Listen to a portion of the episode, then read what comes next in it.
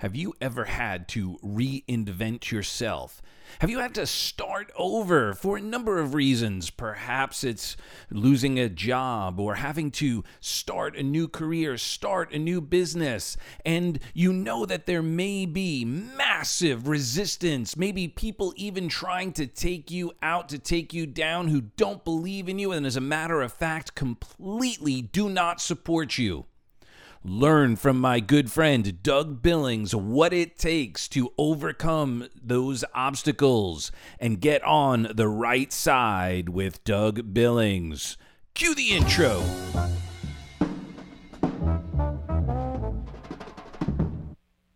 Welcome to The Real Deal, where we get real about what it takes to succeed. Whether it's wealth, health, relationships, or finding your purpose. We talk to the masters to uncover the secrets to defying the odds and creating your own rock star legacy. I'm Doug, and after working on multiple Grammy winning records as an author, transformational speaker, and your personal translightenment coach, I'm committed to your growth and success. And now, here's the real deal. So, are you ready for the uh, the best introduction you've had all day? Doug, I am ready for it, man. If you can, if you can get that, uh, you you will be a friend for life, man. I, I am ready. All right, so here we go, ladies and gentlemen determined prayer, determined patriotism, and the point out the intellectual immaturity of liberals. The right side with Doug Billings is one of the most promising new conservative political and social commentary programs in America and around the world. Recent ratings put his show at number seven in the United States and in the top 10 of news commentary shows in over a dozen countries. With his Rush Limbaugh like personality, powerful voice, high level political sources of information, and his unique ability to see through fake news to arrive at the truth, Doug Billings has brought the right side to relevance in America. He continually points out and illustrates the intellectual immaturity of liberals. He also attracts high profile guests. General Michael Flynn has agreed to do a monthly interview series with Doug. His list of guests is impressive Sidney Powell, Chad Prather, Michael Johns, Senator Marsha Blackburn, Simon Parkes, Charlie Ward, Mel K, Dr. Richard Bartlett, John, Jenny Beth Martin, and numerous politicians and political pundits.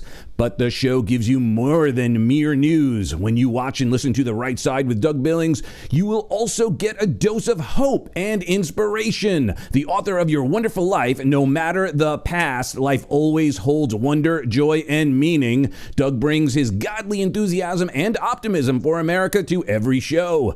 Whether Doug is talking with you one on one or interviewing a guest, The Right Side with Doug Billings gives you the facts, accurate predictions, and along the way helps you find the wonder, joy, and meaning in this life. All within reach if you come over to the right side with Doug Billings. wow.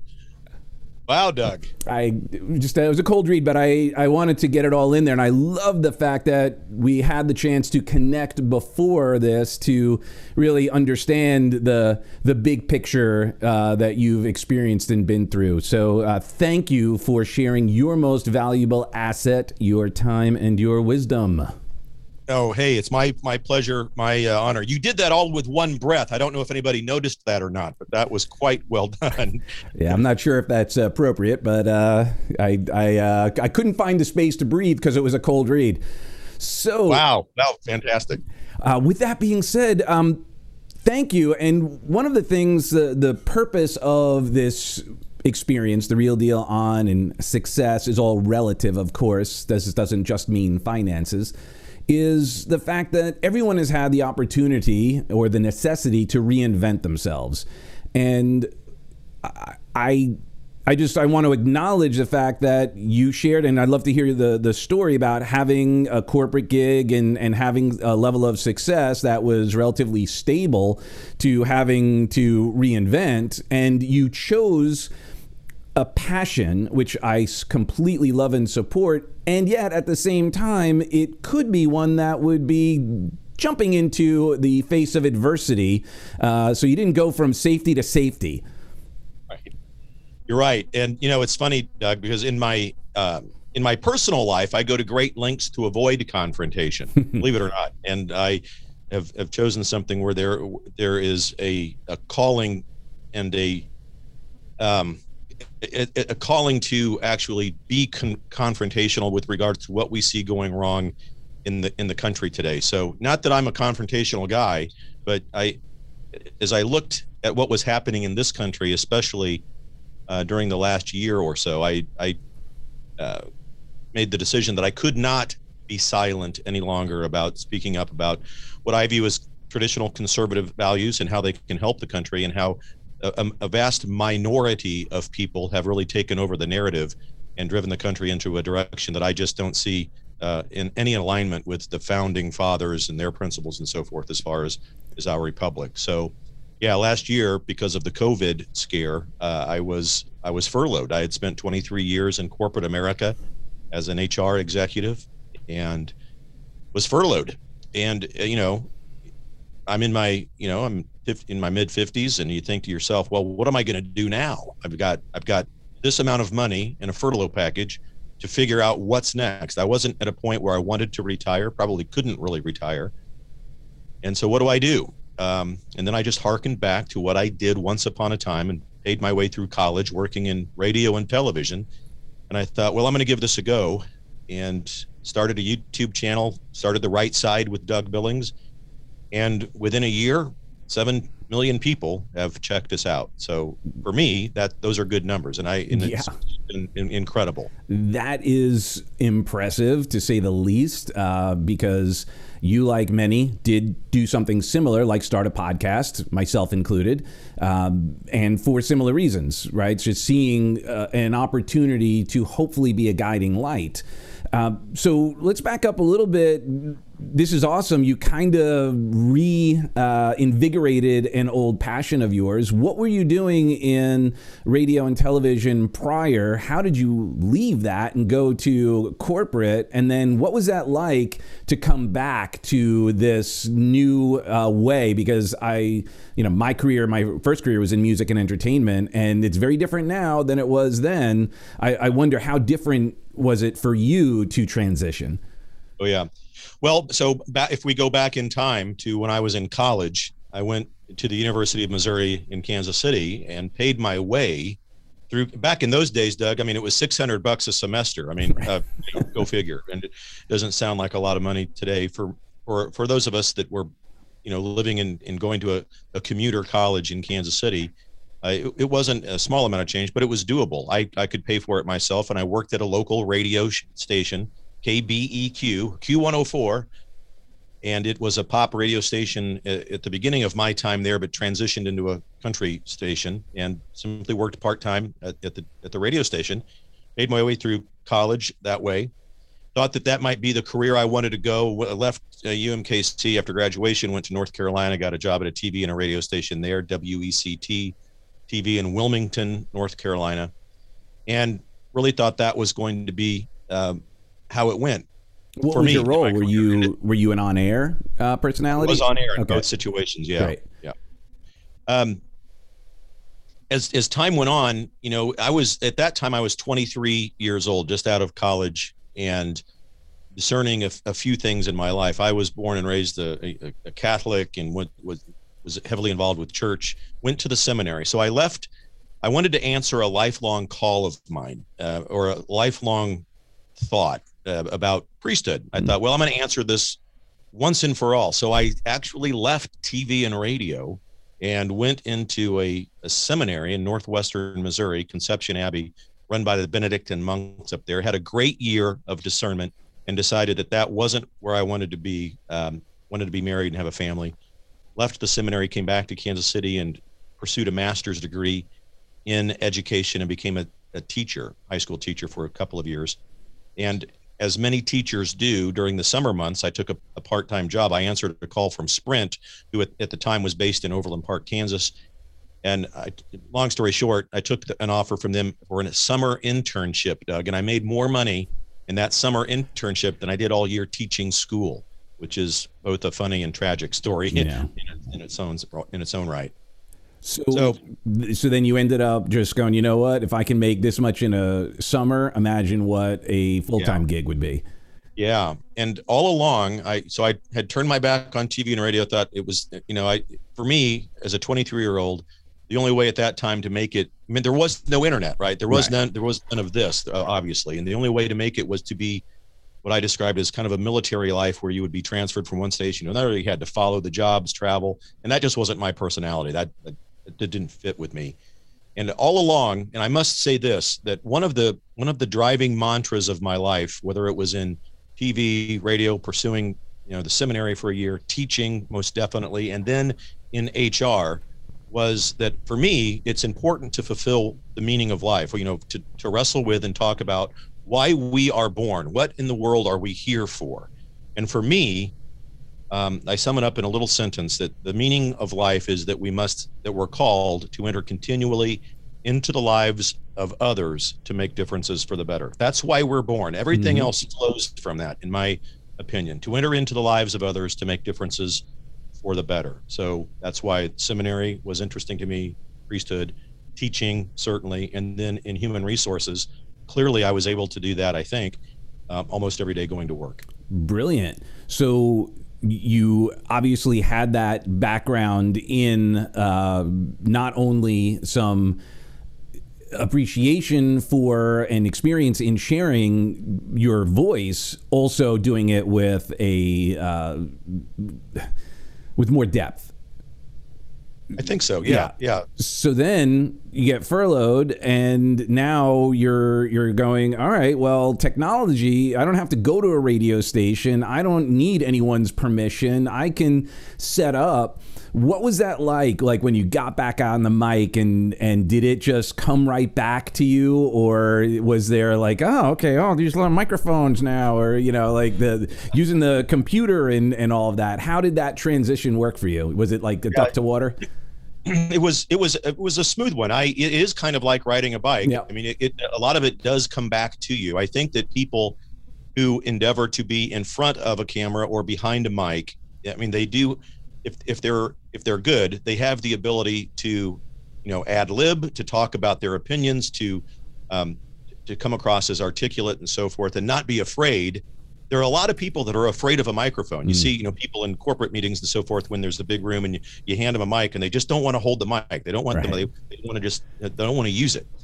Um, the technology is clearly different, but it was so easy, really, to get set up and to you know start your own podcast. Anybody obviously can do it. So I started a YouTube channel, and and for several months, YouTube was very good to me. I got it was monetized, Google AdSense. I would you know, I would make six or seven hundred bucks a month, and I thought that was beer money, right? Okay, mm-hmm. well, whatever. Now, or you know, partial mortgage payments or partial car payments. But then I had, uh, and you know, I, say what you will about Simon Parkes, I like the guy. I had him on the show, and it exploded. A million people watched that episode. Wow. And that put me on the map. And then every episode that I did with or without Simon caught on in the message that I have. I think it's a combination, you know, at least from what I hear, the voice, the content, the personality, the way that you appear on camera, the way that you appear behind the mic. All of my shows are clearly rooted, in my opinion, mm-hmm. about politics and social commentary. But I always try to inject a sense of hope and a sense of godly hope into the situations Uh, about which I speak, whether we're talking about Administrator Biden in his first 50 days in office, or President Trump, or or whatever. I always try to inject a little bit of that hope in, in every show. And when you you obviously have had your opinions like everyone does and they are absolutely entitled to and and this is you know no not a judgment on anyone's opinion necessarily at this question other than to wonder what was it like like you you know in the real world you um people a year ago may not have been as uh, sort of conf- I wouldn't say confrontational, but um, the, the, the cancel culture was not as powerful then a year ago as it is now, and people are even more fearful to say anything that goes against that tide. What was that like for you, knowing even when you went into it, they're like, you know, I, I have my beliefs and I'm rooted in them and I have them powerfully. And it's great in my vacuum and the people I hang with. I may have some people who disagree, but it's never really a, a an issue to then getting into this public uh, experience, having it blow up and then blow back. What was that experience like for you and, and how did you navigate it? Yeah. I, so, first of all, I think that the conservative corner of the political arena from which I come is the majority opinion. I think that mm-hmm. we are people that are conservative, even if they don't, even if they don't literally articulate themselves or describe themselves or define themselves as such, most people in this country and around the world for that matter, I can tell you, I get messages from almost every country. They all are in alignment with the conservative movement. So I think that most people are, to a degree, conservative. In other words, they believe in God. They believed that the founding fathers and God Himself, through His own divine intervention and divine providence, had a had a role in founding this republic. So I felt like I had lots of company uh, that I was not alone in, in speaking, you know, just shouting from a mountaintop to a vacant audience. YouTube proved me right, um, at least again for me. You know, there are many people with more than 200,000 subscribers uh, on YouTube, for example, but that's what I had. And So uh, there are many people that have more, mm-hmm. but for me, that began, that was good for me. And there were pe- millions in January and February, you know, 5 million people tuned into the channel. Uh, and then YouTube cancels us because, of course, we're conservative. We're flying over the target, so to speak. I am not a controversial figure. I give people a platform, and there have been controversial people on my show, and I give them a platform that's not censored. And I always recommend to people that, know, if you take Simon Parkes, for example, I, I happen to personally like Simon Parkes. Now, uh, some people uh, love him, some people, he's not their cup of tea but I don't censor Simon when he comes on and he gives his information and I always encourage people to to do their research. For me, after having have it all blow up in, in a good way and then to be canceled was a sigh of relief almost in a way. Clearly it was disappointing because you think, well shoot, all of that work that I did for that past year is now gone. And but then on the other side of that coin, it was only a year. just one year. I mean, it just happened within so very quickly. So we created a website and now I can I can speak my opinion without having to feel like I, I have to walk on eggshells.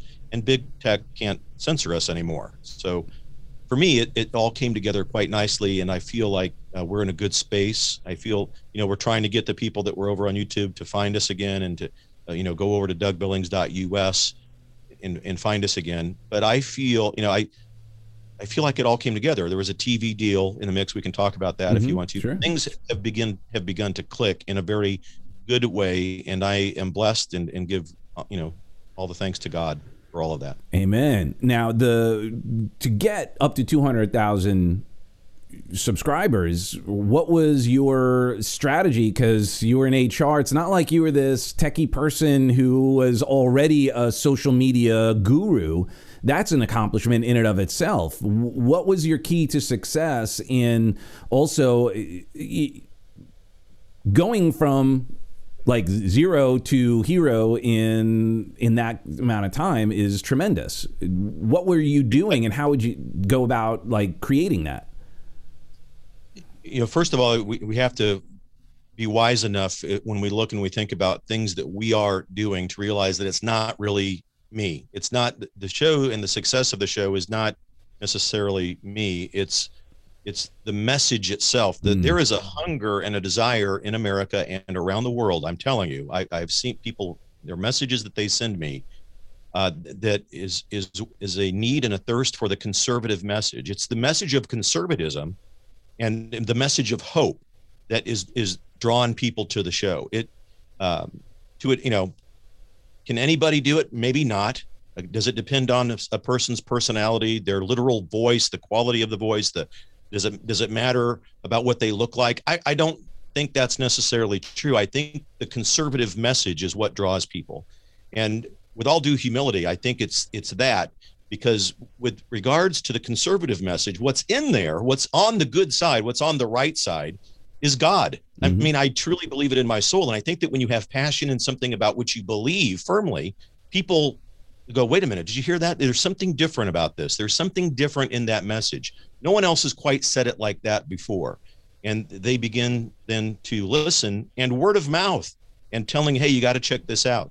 You got to you got to hear this, and and then people, you know, thankfully they they share the message. So conservatism, the message that it contains, is a natural draw to people because it is the good, it, and we are drawn to the good, and that message I think is why the show is successful.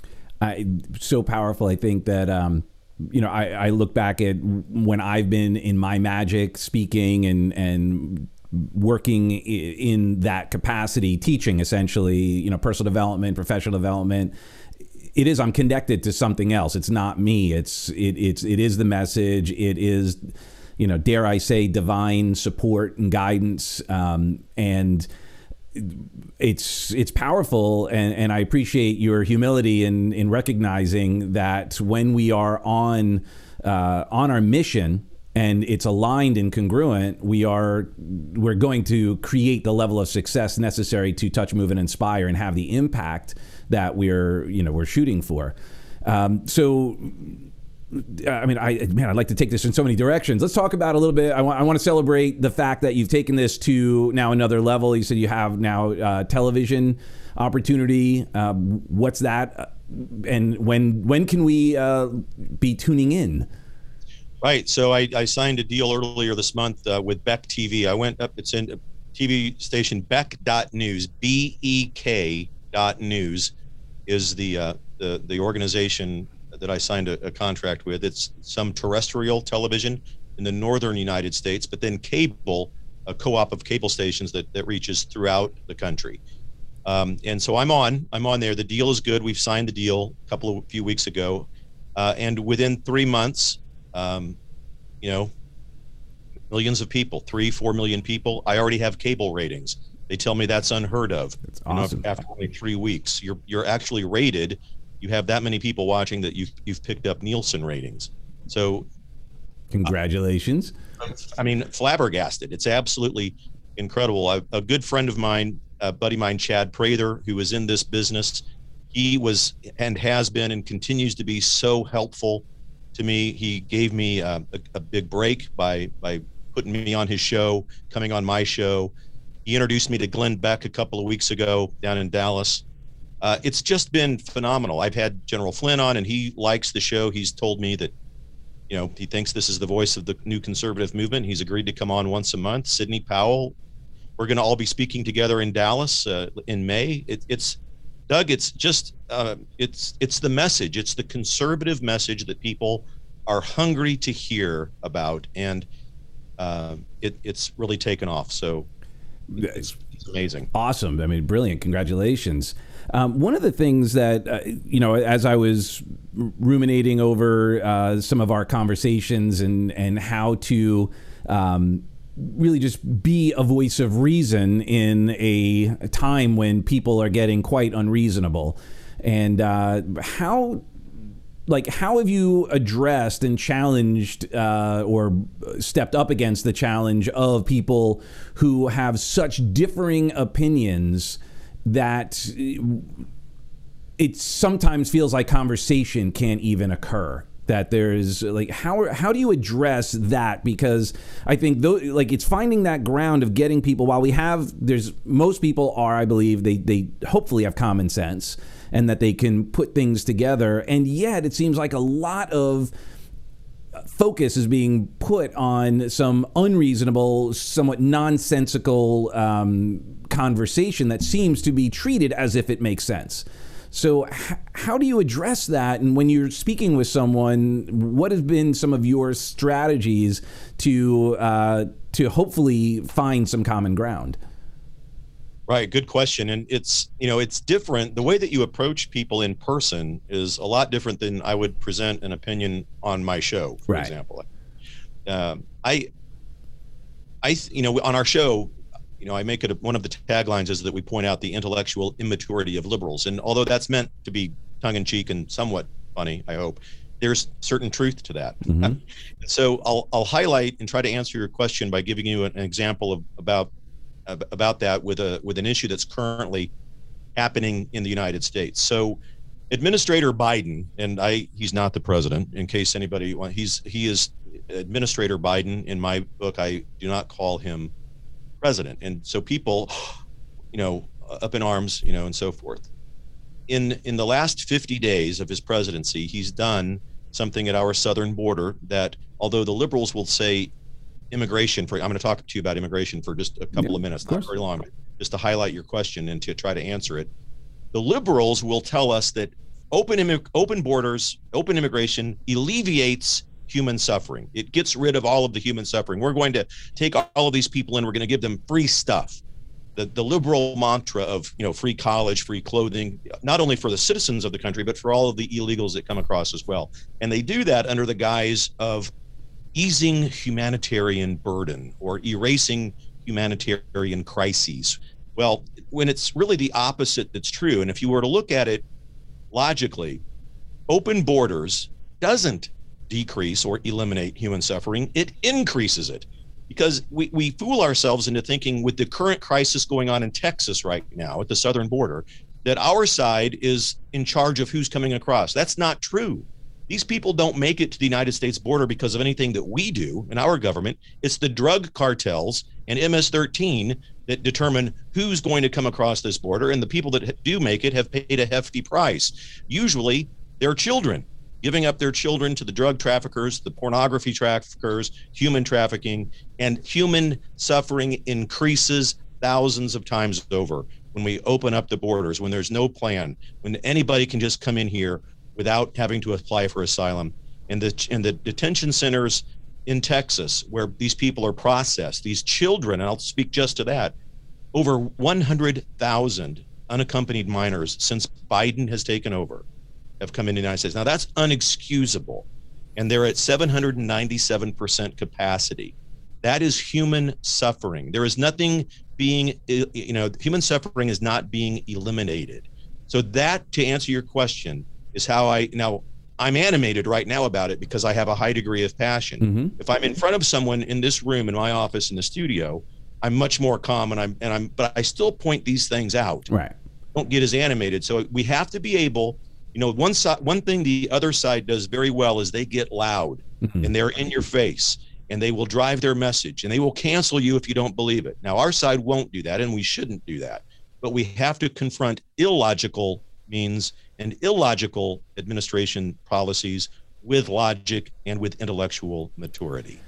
Yeah, the the challenge that we're having in that, like when you shared like the intensity and and so forth, I, I think of like a the the pendulum right so like there's always that argument you know that some will make like well you know the the one side it goes it goes, swings to one side and then it swings to the other and you know it's like to be expected and the challenge i see with this is it's getting so intense that it's like a pencil and it's swinging, but what's going to happen is it is going to break. And I believe that it's shattering already, that there are shards of, um, sadly, the sanity falling apart, falling away. Um, and if I could back it up, and, and I wouldn't necessarily call this of a, a, religious or whatever, but just kind of a human, like we're talk about humanitarian.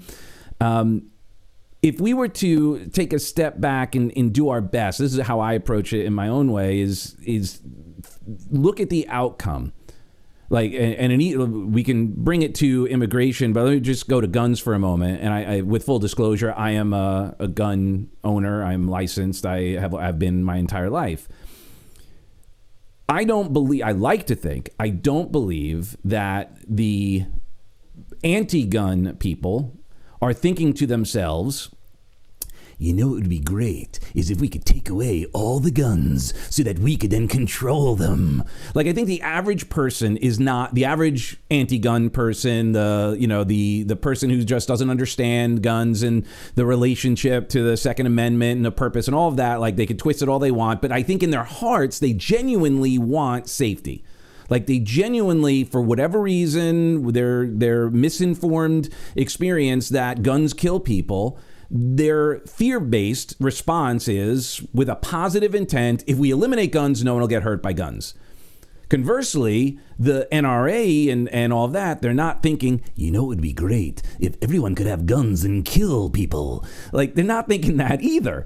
So, if we can have more of a positive intent and then look at the, the, the, the, the purpose behind it. So if we could then look at immigration and step back and go, okay, those of you the average person, I'm not getting into the powers that be just in, in this context, the average person who wants to defend the opening of the borders may genuinely think and want the these people to have the same opportunities that we have here and and so forth and the people who are saying oh, oh hold on are just going, yeah, we want the same. We also understand that there is a consequence and cost, and that if we don't like do this in a way that is sustainable we're going to have a whole set of unintended consequences. And like to, have that conversation it just seems like it, it, we've gotten so ideological rather than just going oh, what's the purpose here? What what do we really want to happen? I'm a fam my family came from ireland and england. I'm not uh, you know like my my grandfather was uh, the quintessential irish cop like that was, you know, what he did, but he went through the process. I wonder if, how we could create a conversation that put purpose over process in a way that then we could have a, a real sort of conversation about like hey do you lock your doors when you leave your house I, I mean, do you just leave your car and let anyone take it? Say, oh, you know, it's just oh, for everybody. Like we don't do that. So how how is it that it's become this idea that it doesn't apply to our house, but it does apply to the border? We lock our doors, but we don't like because you can't go to other countries. You just can't walk into another country the way like they you know you can't we can't take care of you. Yeah, and, and you can't vote like you can here either. You need a legal ID in other countries to vote to. So the, the answer to your question lies in a group of people that are controlling now the Communist Socialist Party. The, the Democratic Party of John F. Kennedy does not exist anymore. So, and you've mentioned two groups. So I agree with you that, you know, on Main Street USA, John and Sarah Parker, who are lifelong Democrats, um, don't hold and espouse the views that the minority who have taken over their Democratic Party, the Communist Socialists, hold. So, for example, um, Nancy Pelosi, Chuck Schumer, Adam Schiff, the squad, AOC, certainly all of them, you know, Elizabeth Warren, Bernie Sanders, they are commu socialists. They are not Democrats. They have blended communism and socialism together. And so I refer to them as the Commu Socialist Party. They are a minority opinion in this country, but they have captured the majority of the attention and they have driven cancel culture. And they do want to take your guns, Doug. This group of people, they want to take your guns. Uh, that, uh, want, not in dispute. Want, John and Sarah Parker on Main Street USA, who are Democrats, align exactly with how you've described them. Uh, they want to be safe. They would prefer not to have a gun in their house, but they don't want to intrude on somebody else who has guns or who's a hunter or whatever. But the communist socialists, the different, the elected officials in office desperately want control. And they go about control in three primary ways. One is opening the borders. They want the people coming across the border, in their view, are simply this new additions to their electoral base. And they will be giving them truckloads of ballots. You can count on it. Here, for the price of admittance, for all of this free stuff we're going to give you clothes, medical care, education fill out this box of ballots and give it to that guy in the white van. He's got several dozen suitcases of them and he's going to deliver them for you. But have your friends fill these out. Now, that's a true that's really what they view these people as. And, new electoral based membership. and what, the, what i find interesting and I, to that point is all the people who came over wearing shirts. Like endorsing it uh, on in the on the like on the way. Like yeah. preemptively stating their allegiance. And i one can argue well it's because they were told to give it it doesn't matter. The outcome is the same um, so I just wanted to point that out that it's that's evident, right, just by their behavior. They, yes, and then they they have key allies in all of this: the mainstream media, Black Lives Matter, Antifa, both of which are domestic terror groups, but they're allies. And so, you know, we saw last summer the burning of America. This was the electoral base of the Communist Socialist Party. Make no mistake about it. They they are on the streets burning America. Now they're they're a, they're a minority, not two percent, not two percent of the people in this country identify with either Black Lives Matter or Antifa, but yet they are violent, they're loud, they're organized, and they represent the cancel culture and the the burning of America. They have no intention. If they they talk about fundamentally transforming America, they are not lying about that. They want to fundamentally transform it and they want to burn it and they want to erase and rewrite its history. We saw evidence of that last year, and I've said evidence of the obvious is sufficient. The Communist Socialist Party, all of those people in Washington who are elected and who identify with this movement, are no longer members of an American political party. How can they be? All they want to do is burn it. Yeah, I it's it's really unfortunate to see all this pain in the world and and what people are driven to do because um, I, I would like to think and, and hope that a lot of the members of uh, the people doing that are are obviously frustrated, they're angry, they're in pain, they're looking, unfortunately, for someone to blame instead of taking personal responsibility for their lives and for their situation. Um, and you know, again, we just teach a man to fish rather than give them a fish. I think there's some profound experience there, and I, I don't you know the, the purpose uh, i feel like my purpose in some respects is to offer whatever sort of mindset shifts to look at personal responsibility and step away when someone says hey why don't you go blame that person? You go well, oh, hold on. Like if i do that then i'm indebted to them and then i then then i have no opportunity for advancement. You're, the, the ray of hope in this doug and and we, we have to be able to look at the dirt and the muck and the horror of it all, as I described just you know a moment ago with what we saw last summer, for example, right? Horrible, tragic. Um, people who who participated in that are really victims, and this is where the hope will eventually come in. I hope. Let me explain. The, the people that engaged in the burning, the toppling of statues, the confrontation of police officers, the you know all of it that we saw last summer really it's rooted in two things. One, several generations of parents who gave them participation trophies for showing up and not teaching them how to work through challenges, adversity, and tragedies in life properly. Okay, and I'm serious about that. Participation trophy parents, it's a bad idea. Hmm. They, and and, you, and it, it goes much deeper than just you know kids sports. It goes to teaching your children that nothing in life is free. That we that life is filled with tragedy, and here's how you overcome it. You don't overcome it by throwing a fit. And then, second of all, the erosion of traditional family values is really, I think, the key problem in America. It's, it's the problem in the black community, the white community, whatever community, the American community. Uh, you know, husbands, men need to step up and be responsible parents. And there's too many single families out there. Uh, look, and and I can tell you that from my perspective, I'm a fallen human being. I'm not. If God were to come down and say, "Let's make a line," according to whoever has made mistakes in this life, I would be first in that line. It's not a matter of calling anybody perfect or being perfect. It's a matter of being a wounded healer and a servant leader to people. And if we let the cancel culture win, canceling is out, canceling traditional family values, which is the mantra, by the way, of the Black Lives Matter movement, they specifically say traditional family values have got to go um, we, we just need a return to that. And I think that's the hope that you're looking for. I think that the return to God, which is on the right side, we, we, we guide people. We guide, you know, the Main Street Democrats who are out there and looking now at what they see from Administrator Biden is kind of like a, hey, this isn't what I voted for moment. And they begin to then transform away from what they see. We hope at least.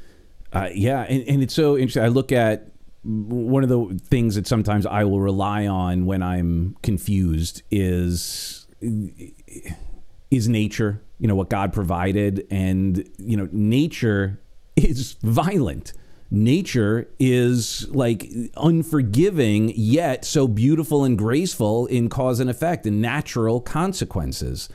And then I, I would even go to, you know, the Bible again in any of the old books, I I would like to think in some respects the reason why they were shared the way they were was to show that that is part of life. That it wasn't saying this shouldn't happen it was saying this happens And it is our duty to negotiate our way through it, not prevent it. it you know, that's like getting mad at the hurricane for coming. Know, hurricanes shouldn't come. Well, yeah, well, everyone would like to go, no hurricanes. It's not going to happen. So it's an interesting, and I, and I believe it, it you know, not only in the family, the breakdown of, of family values and a connection to the to God or or the the structure of religion. You know, is it perfect? Of course not. I was raised Catholic as well, and and I have you know failed in many ways in in so many respects, and that doesn't change the fact that there's messaging in there that can always be revisited and looked at and go, okay, well, wait a minute, what what is that really saying? Is it saying that this, you know, the, that utopia is supposed to exist? No, heaven is a different experience. That is requires a, a, sacrifice of a different level, and this woketopia that we're, you know, sort of looking at coming down our throats is to me and, again, this sounds like I don't want to sound like I, I, woke, but if you're truly woke, and I'm not, I, I, am not godly. I'm, I'm, I'm just a servant leader. If you're truly woke, then you wouldn't care what other people think. You, it's the opposite of woke. What's happening? You, it just is. It, that dichotomy is actually hard to reconcile, and I don't know how anyone can it's just it's bizarre when you look at it from there and, and, i look for the positive intent and i see the positive intent but this is where purpose over process could really come in handy at this point. Right.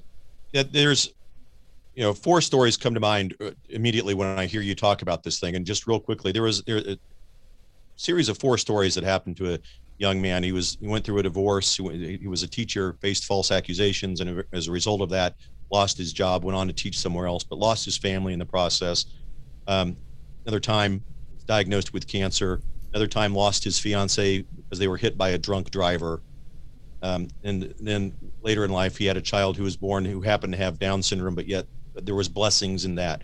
All four of those stories are my stories, Doug. And and you know, you go through just from a high level, tragedy. You know, what appeared to be tragedy at each of those moments in time turns out to be, and this is, I think, where society in general needs to take a look at their own lives and their own situation, blessings waiting to be born are waiting for us in the challenges that we face. And so these kids today, raised by the parent, you know, the participation trophy parents, aren't taught how to cope.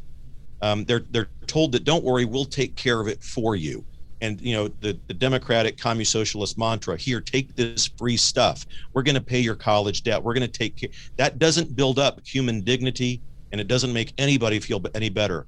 And what we do on the conservative side, the right side, instead of thrusting our politics upon the society or instead of canceling out people who disagree with us, we believe that we improve our inner self first. We become the best version of ourselves that we can be. And sometimes, like me, it, it may take a lifetime and we never quite get there. We slip, we stumble, we fall, we get back up. But when we begin to improve ourselves, in time, what happens is the society in which we live begins to improve. That's the key, not thrusting politics on somebody, not canceling them out because they disagree. And then, one final thought on that we forget that the most important virtue ever given to us by God is love. And secondly, forgiveness.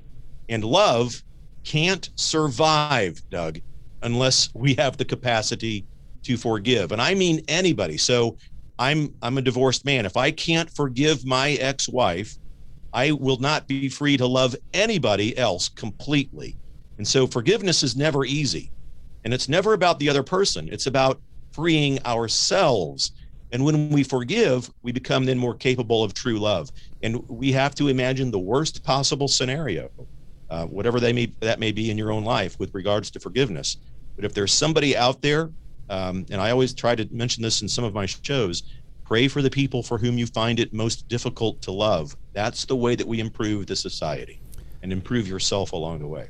Absolutely. I mean, wh- when we're having this conversation, when I sit back, I, I know if we, I shared the, after being on the road with Tony Robbins, I was recruited, my wife and I, to uh, work at a treatment center, a drug and alcohol treatment center. And uh, we worked there for seven years and we ran the clinical, ran the coaching program, ran the family program. And a lot of this looks very similar to addiction.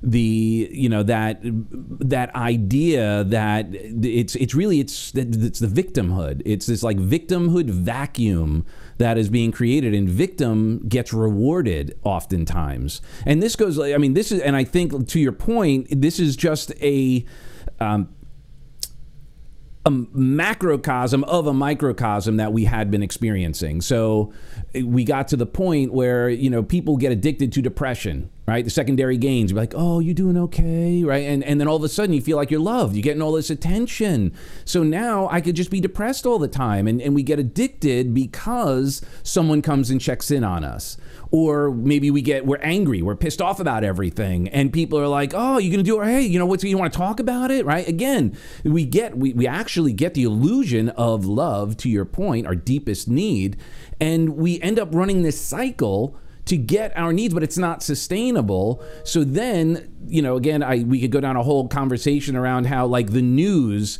you know, we never had 24 hour news, you know, what, 20 years ago. And once we had that, there was competition. We had to get more extreme in order to get the attention, to get the love. So we're getting more extreme in our depression and anger and frustration and victimhood. We're getting more extreme in the way we uh, share that information. We have to be that shock value to hook people because otherwise no one's going to pay attention.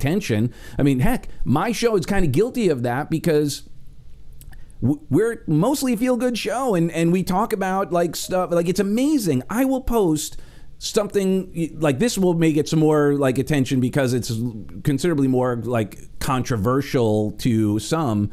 But if i just have like some entrepreneur on who is uh, you know who's sharing overcoming some obstacles and pivoting during uh, you know during covid and how they lost everything and started over you get you know some some interaction and some like oh wow that was helpful.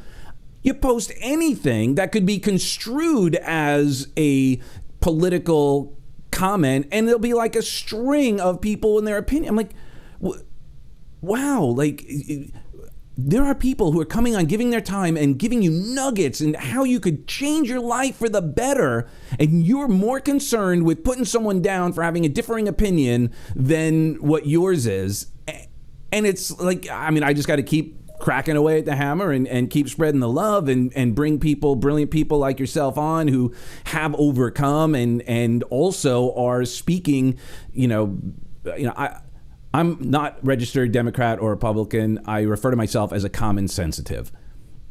I naturally, I, have always thought that. It, it, like I grew up, as I shared, Roman Catholic. My dad's super conservative. I was a rocker, like, and and I was your classic liberal. And in some senses, I may still be a classic liberal who believes that everyone deserves the opportunity to live their life. Like I'm a libertarian. That's really, I guess, if anything. I was going to say that's not a liberal point of view, there, Doug. Uh, yeah, I guess, and and maybe that's that's always how I felt, and and I just growing up in the entertainment world, everyone was not everyone, but large portions, very liberal, very all of that. So it kind of fit into that because I never, I was like, go ahead, I feel what you want. Like I'm, I also have my other friends, and like we all could hang out and have opinions and they could differ and and that was okay. And i think we had we said this the other day and i remember it was on family guy because it's just funny the way peter griffin says it. Whatever the person's opinion was was well i disagree but uh, i will fight to the death for your right to say it. Like when what happened to that? Yeah. and, and what happened to sticks and stones? Like sticks and stones will break your bones but names will never hurt me. I, I, I don't know how in a world where everything is all about comments and, and putting stuff on Facebook and all that and likes and not liking that it became like, well, you could only say nice things because if you disagree, that's a microaggression against me and that hurts my feelings. Ergo, you can't say that. I, I even know how that happened. I think it's part of the, you know, dichotomy of of the internet and and you know the ability to comment anonymously. You know, from from your home office, from your living room, from your kitchen, basement, whatever. Uh, I can, you know, people can lob insults just and completely anonymous. You might see my screen name, but you don't know you don't know me. You don't know who I am, and I can say whatever I want. And and so we all, you know, we have this incredible thing called the internet and podcasting, and you and I, you know, you in Florida, me in in the Kansas City area, we're we're talking to each other face to face, and that's a good thing. Uh, but part of the negative of, about of the technology is that although we've never had the ability to be closer in so many ways, we've never been further apart. Yeah. Well, it reminds me of uh, that line. It was Jeff Goldblum uh, in Jurassic Park. Like, you know, well, we, we created that technology, you know, the technology, but we never asked, should we go forward with this technology? And I think this is where wisdom is uh, unfortunately, sadly, a little lost in, um, like, at, well, just as an example, the whole COVID response. Like, the the second they started closing stuff down, I, I was like, whoa, whoa, hold on. There's going to be some, you know, unintended consequences here that need to be addressed, like mental health issues, like addiction. People. Re- I know more people who relapsed, overdosed, and died than died of COVID. I, I, don't even know if I know anyone personally who died of COVID, but I do know many people who have died from overdoses. You're exactly right, and they have, um, you know, right out of the the Communist Socialist playbook. You can actually read it, chapter eight, verse twelve. Kidding, but they do have a playbook, and you know, part of that playbook is let no good crisis go to waste, and if there is no crisis, let's create one. And so they have done a brilliant job. I might tip my hat. If you're a if you're a communist socialist, and if your intent was to wreck an economy for no good reason, they've done it. And they've uh, in the wake of all of that have shattered human lives. The hopes and dreams of high school kids. We had kids on our show talking about hopes dreams you know athletic scholarships uh, academic scholarships theater scholarships music scholarships all of that dashed you know. Biden gave a speech the other day you know uh, and said weddings birthdays all of this were canceled. Well they didn't have to be.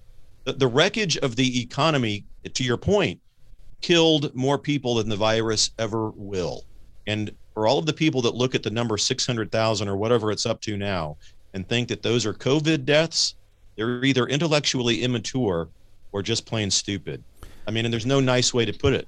There's no way in God's green earth that 600,000 people have died from COVID. If you're going to say COVID was the primary cause, you're probably looking about 60,000 people, which is a heavy flu season. Well, it was, it was the wreckage, wrecked economies kill people. It's that simple. Opened and thriving economies save lives.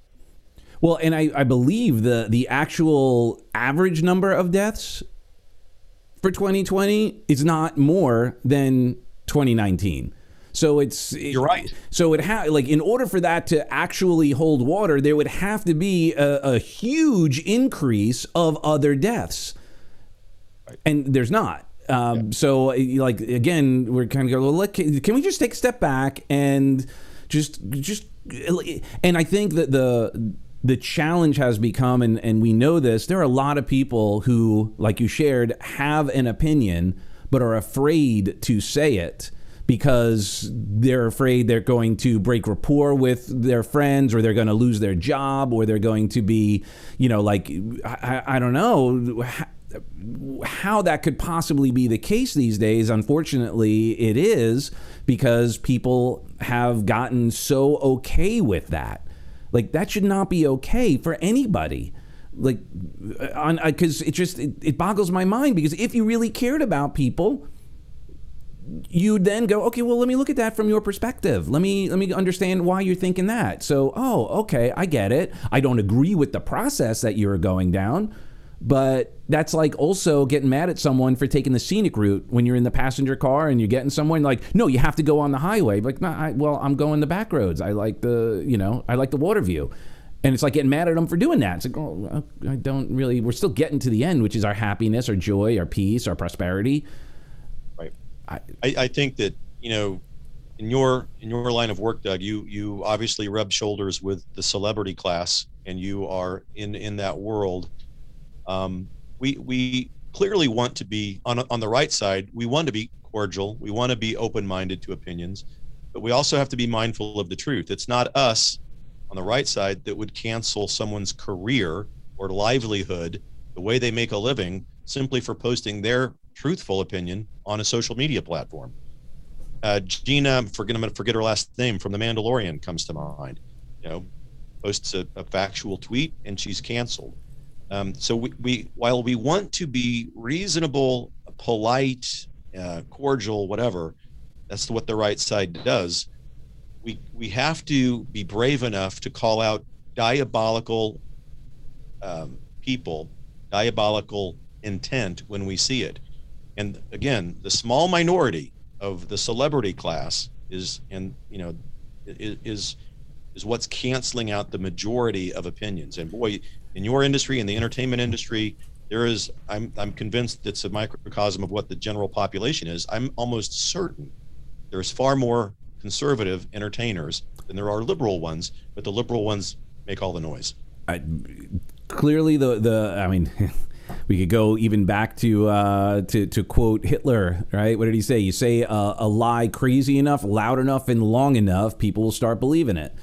And now, again, so now let me back this up to my my personal development world. That's how we as humans run. We tell a lie la- crazy enough, loud enough, and often enough to ourselves. I'm not good enough. I can't make that happen. We do all of this, and then unfortunately, we have other people agreeing and going, oh yeah, you know that's yeah that's tough. Oh, that's horrible. Oh boy, and then we go, well, I'm getting I'm getting some positive reinforcement because the you know remember the old days when the coach was the the hard ass who was like you know like but you know basically turning the screws to, to push you harder and hold you and at, at first like miyagi perfect example mr miyagi brilliant story daniel-san go wax on wax off do the whole fence right and he and like at first he's getting all pissed off. He's like, ah, you know, and then he shows him why the hard work was necessary.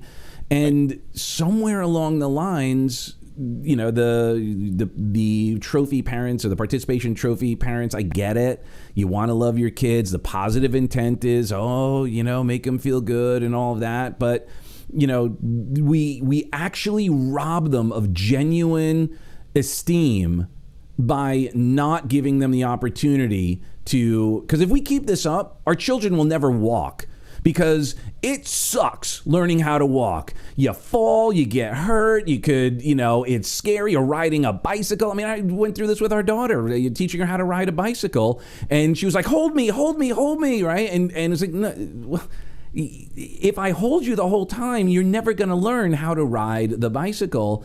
And her pride when she finally did it, and like, oh, you know, now she wants to ride all the time. I don't want to rob her of that in the rest of her life. You know, there's going to be, while we want to soften things, and that's where I get into the addiction similarity, is one of the challenges that we dealt with with the families was the softening of consequences, natural consequences, which prevented the person from actually doing what they needed to do.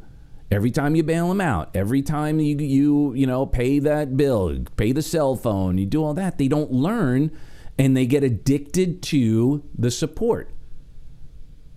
You you you say addicted and I agree with that. That's a good well put, well said and it's well met. I I agree with it. I I have said that they're actually enslaved and you know I use when I when I speak about the commune socialist free stuff. We're gonna we're gonna take care of your all we're gonna take care of all of your needs, all of this free stuff what they're doing is enslaving people to dependency upon the government. It's it really is that simple. Well, and I don't even have fourteen hundred dollars. That doesn't go very far, no matter how much you make. Which is why, of course, some people are like, oh, we should be forever. Well, uh, again, I just, just pragmatist here. Where is that going to come from? Like, I, I just I don't get it. You just can't can't take like fruit off the tree. It's got to grow back right? Not only where it's going to come from, which is obviously the, the first question and the best question, where is it going to come from? But also, what's the long term effect? And again, the party, the Communist Socialist Party, is all about you know, they're we will we will we will deliver human dignity. We are going to restore the dignity of the human being through our platform, through whatever policies they they put forth. Well, that's a lie, and it's absolutely not true. Their policies of free stuff of everybody come across, you know, unchecked, unfettered, come on in. As we said at the beginning of the show, Doug, it, it destroys human dignity. It doesn't build it up.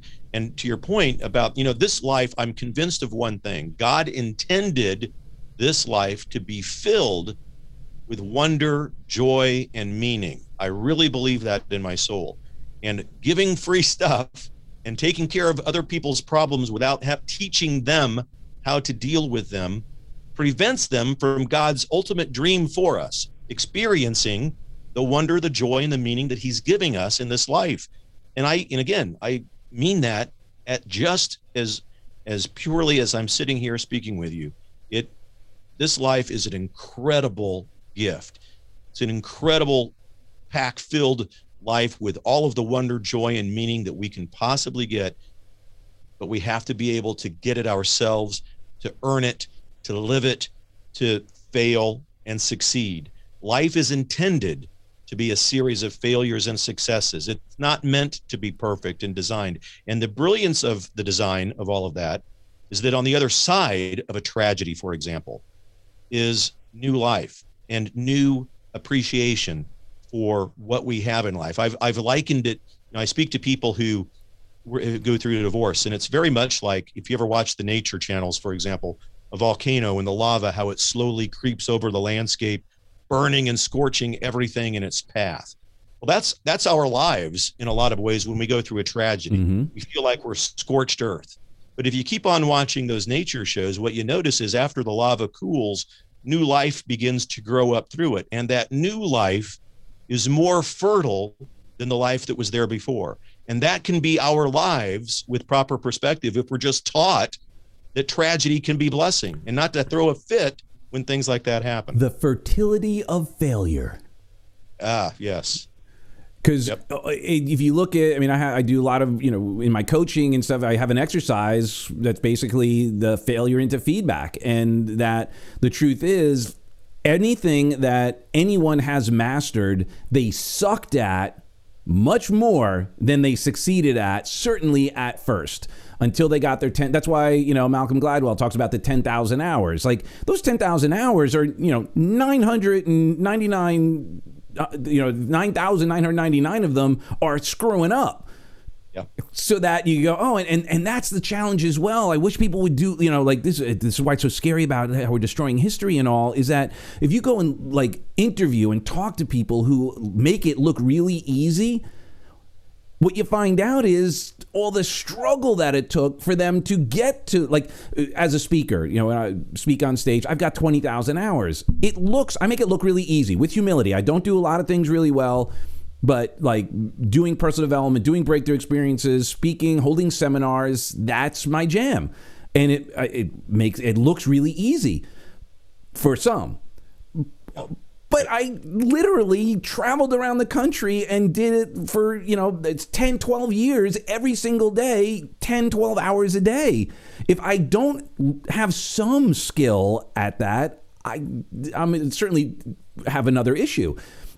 But eh, like what people don't realize is when they see someone making it look really easy, they don't realize how much work I or, or someone who succeeded in business.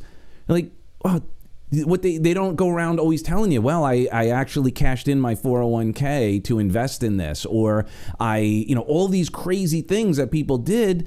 And, you know, then they go, the, the worst thing I think happened, the two things, two points that I, I witnessed, and just from my humble vision, is one, demonizing the successful, worst thing ever because that it takes away all incentive to be successful because you other than consciously program someone to despise success which means you will sabotage yourself before you get there. And second is language. How cleverly and, I, and this uh, we just look from the outside you go well, it's actually pretty brilliant. And i'll go all the way back to obamacare. It went from insurance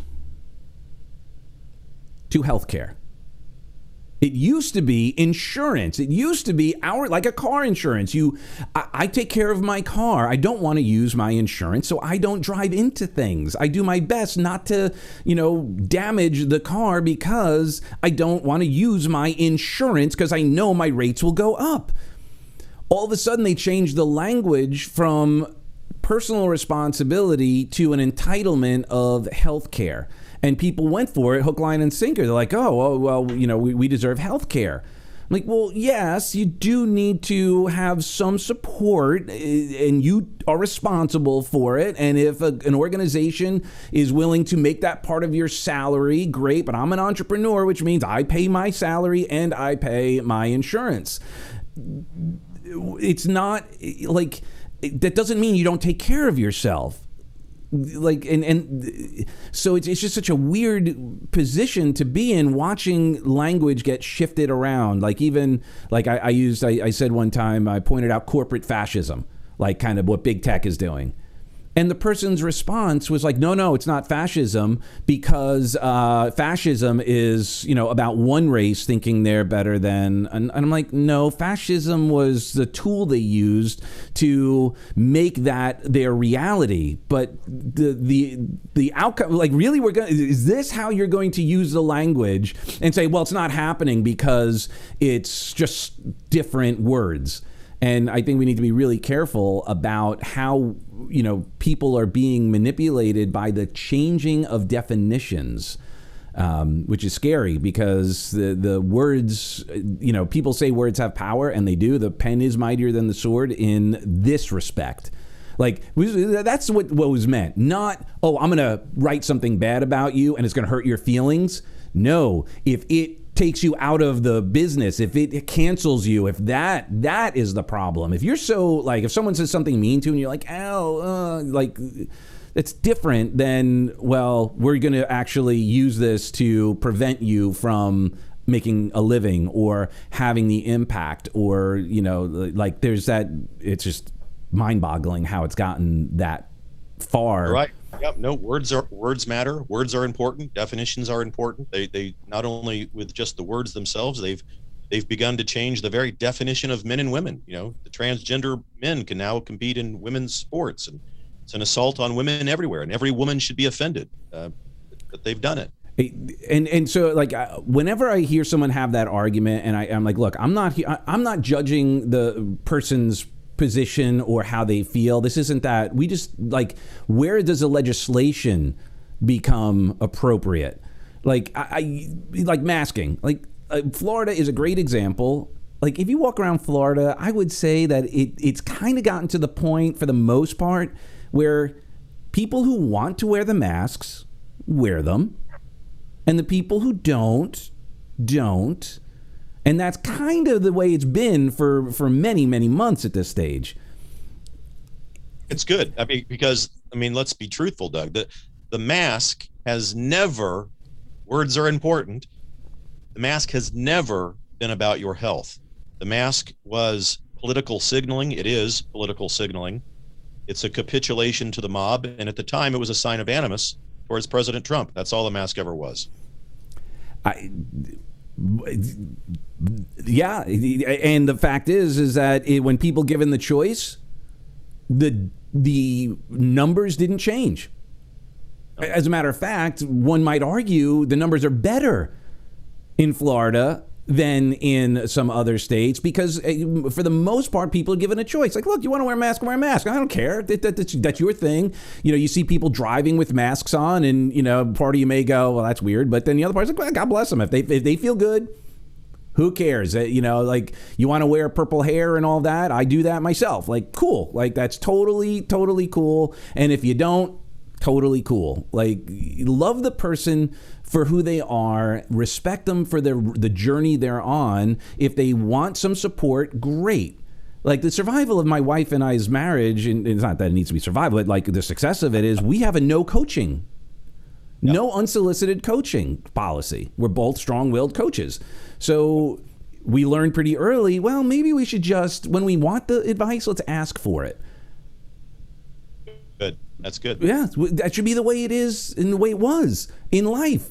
Like we don't legislate like what words you use. We're not going to take pronouns out of the dictionary it, or, or out of the vernacular. You just go, okay, well, you know, like whatever, you know, like it, it, it's like kind of a, like, why are we having this conversation? This isn't like you think so less little of me that I can't make my own decision on how to treat you. I treat you with love and respect period. And most people do when given the opportunity. The challenge becomes when people are forced to do stuff. Like I know for me, my natural opposition defiance comes up. And I'm like, oh, like this gets uncomfortable for me because it, it gets my gander up. And I need to stop back myself too and be like, okay, hold on. Let me just not lose well, it. Well, we'll have to begin to tackle the uh, the communist socialist notion of the whole my body, my choice issue with regards to everything. Because if you know vaccines, pregnancies, uh, political policies, whatever, uh, it's all it's a soundbite because uh, we you know my body, my choice is only my body, my choice. If the communist socialists say that's the choice you should choose, there is no free choice. But a topic for another day, perhaps. Well, yeah. Well, I, I guess what, what's so mind-boggling, and it's unfortunate because I, I, so many people I know are brilliant. Sometimes don't see that hypocrisy. And, and they're able to compartmentalize and contextualize it in a way that they can reconcile that makes no sense. And I'll leave this one thought. Again, we're not kind of uh, on there. Biden said the other day about the filibuster that he was supporting the the pain of it and leaning towards you know uh, not having it because that's what would save the democracy.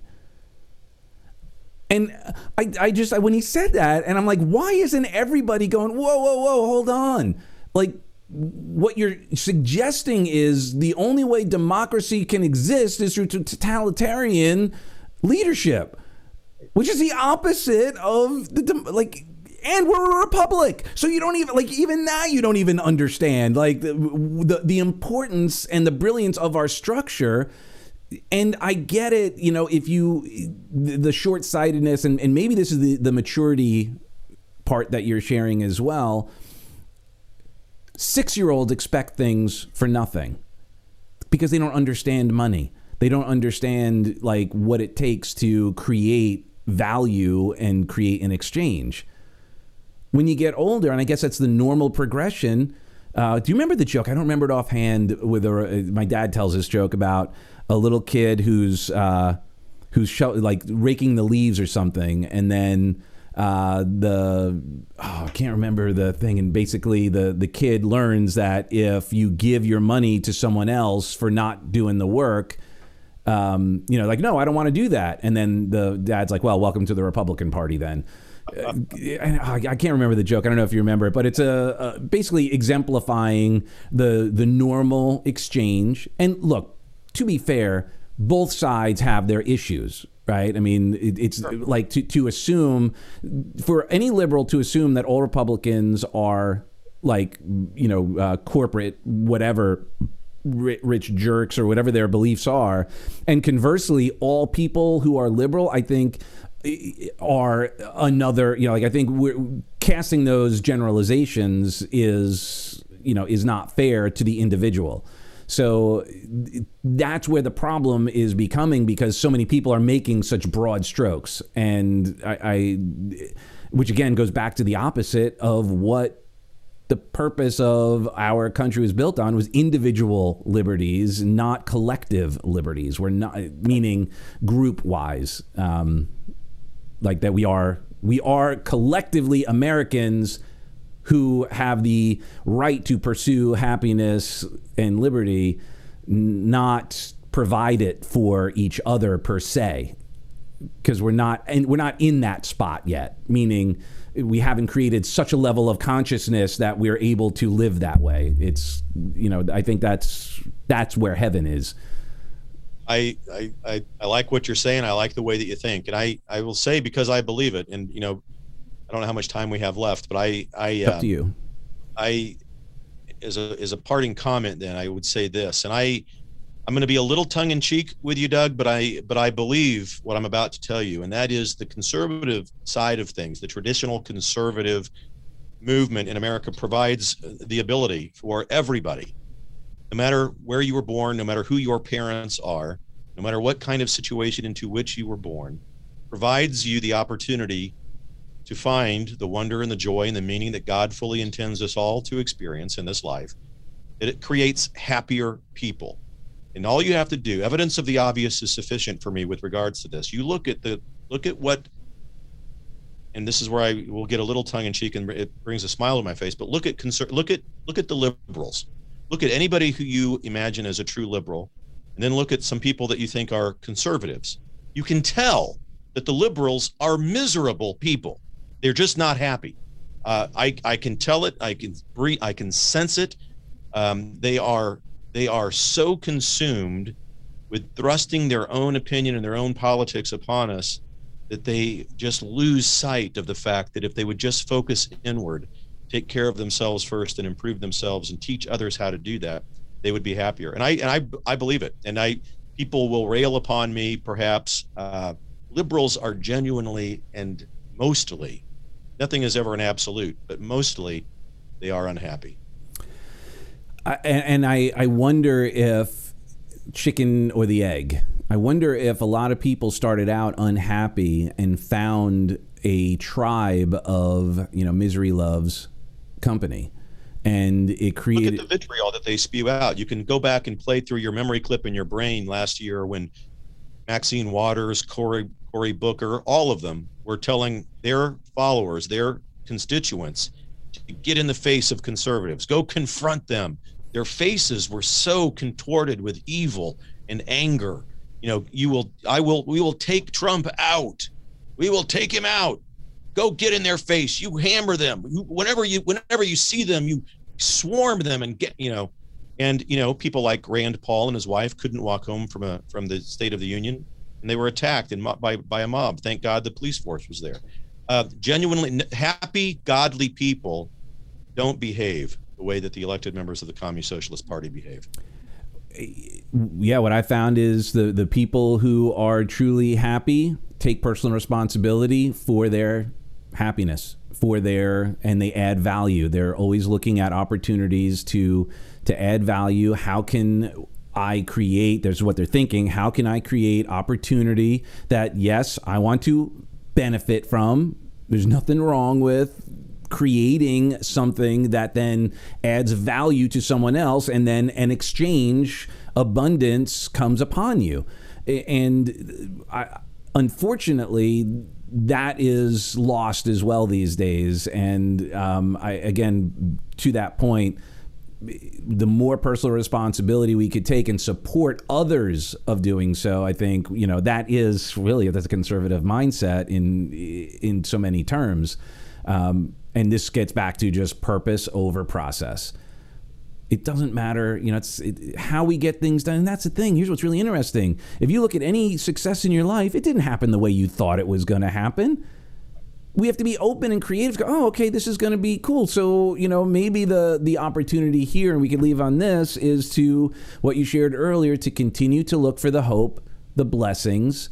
Um, you know, what the have the wisdom to change the things we can, and the things we can't, let it go and do what we, we can to be the best version of ourselves, to love and honor and respect everybody and not let things continue to spiral out of control because it certainly feels like uh, if we don't start stepping back a little we we're going to do even more irreparable harm to to ourselves in the long run Doug, I can't thank you enough for the time today. I, I want to, before we say goodbye, I want to make sure that everybody hears me say this. Our republic is fine. The United States of America is going to be good. We, God founded us with this divine providence and inspiration founding fathers. We are we are not on our deathbed. Uh, we, we may be in a bit of a nightmare right now, but but the, the, the paradox is that there are because of what we're going through now, many people are awakening to um, the fact that that's not what they signed up for. We're fine. God is still with us. There is still abundance of joy, wonder, and meaning in this life, and uh, it's there for the taking uh, with proper perspective. And I think people like you, um, who and doing what you do and helping get the message of hope out from various people, various backgrounds, various different walks of lives and, and careers. I really um, want everyone to hear me tell you how much I appreciate what you're doing, and keep it up, my brother. Keep it up. Uh, and and you too. We we just we need to stay strong and and continue to just live with love, honor, and respect, and savor the joy, and also appreciate the challenges because that's part of life. Uh, so, dude, I love you for who you are and who you aren't. Do you want to? I'll put in the contents, uh, your website, and all of that. Uh, and Yeah. uh, let's you know keep the flow going. Anything I can do to support you further, uh, please allow me the the privilege to uh, to do so. Let's reach out. Yeah, let's let's keep in touch, Doug, and let's uh, let's let's let's do that. Awesome, brother. God bless, and uh, we will see you soon. Cheers. All right, man. Peace.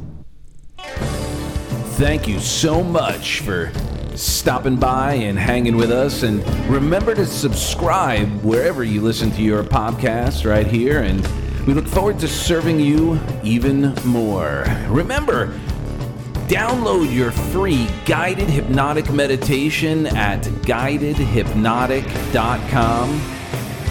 That's guidedhypnotic.com, where you'll get your free anxiety busting meditation. We look forward to serving you, and if you have any questions, comments, please feel free to reach out. All right, we love you for who you are and who you aren't. God bless.